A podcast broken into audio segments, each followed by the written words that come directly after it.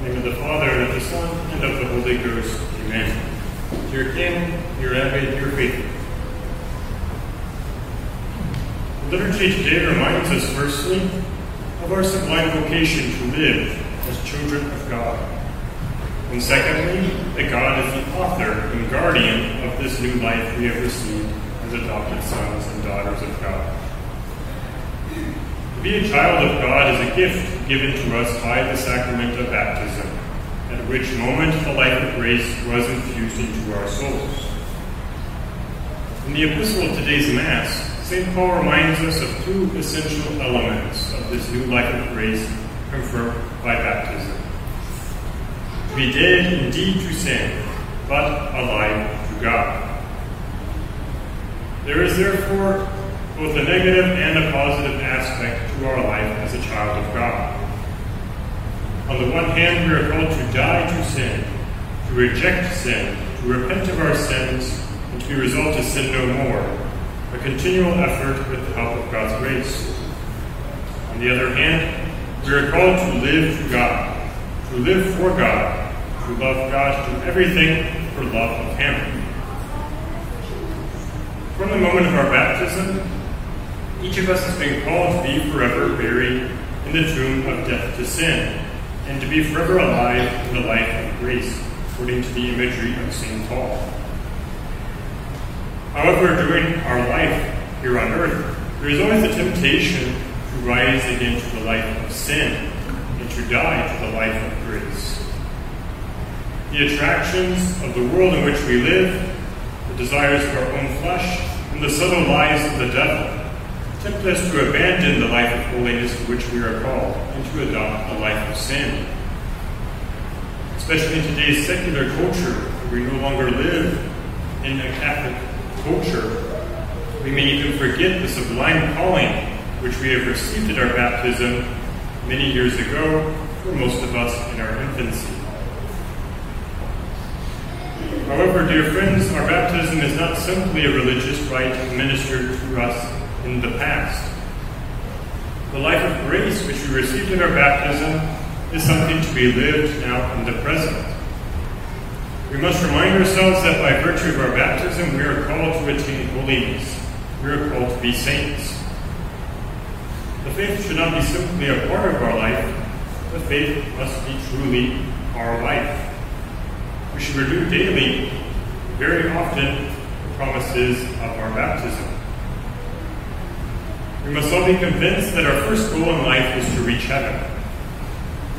A successful life is not defined by a splendid career, but by the zeal with which we seek this first goal, eternal life, the only goal that matters in the end. How shall we maintain this life of grace throughout our lives amid so many difficulties, trials, and temptations? What shall we do if, by so many distractions, we've forgotten the grace of our baptism? What shall we do if we have dirtied our baptismal garments by an accumulation of venial sins or lost our innocence through serious sin? The introit of today's Mass gives us the answer. It says, The Lord is the strength of his people and the protector of the salvation of his anointed. The Lord is the author of our new life in him. Also, is the strength and the protector of this same new life. If we have lost the supernatural life of serious sin, we of course know the remedy that God has given us in sacramental confession. Should therefore never permit the eternal life of our soul to be at risk by delaying to approach the sacrament of confession with a sincere and contrite heart. And even if you do not have serious sins to confess, should confess your sins regularly in order to purify yourself of small faults, know yourself better, and to be helped to avoid faults in the future. Finally, just as our physical life requires nourishment, so our spiritual life requires nourishment. And the spiritual nourishment which is offered to us is nothing less than God Himself. In the most holy sacrament of the Eucharist, we truly receive Christ, the true bread of life. In today's gospel, a great crowd has followed our Lord into the wilderness, and they're beginning to weaken because of the fatigue of the journey. The disciples ask how it is even possible to conceive of feeding such a large number of persons and such a barren place. Our Lord Himself notes that these crowds have come from afar off. They are very much like us. We have followed our Lord indeed, but we find ourselves weakened by the long journey of the wilderness in this life. Many temptations, difficulties, and perhaps even falls have weakened us along the way. So it is obvious that we need this nourishment of our Lord that He miraculously provides to us today in the sacrament of the Most Holy Eucharist.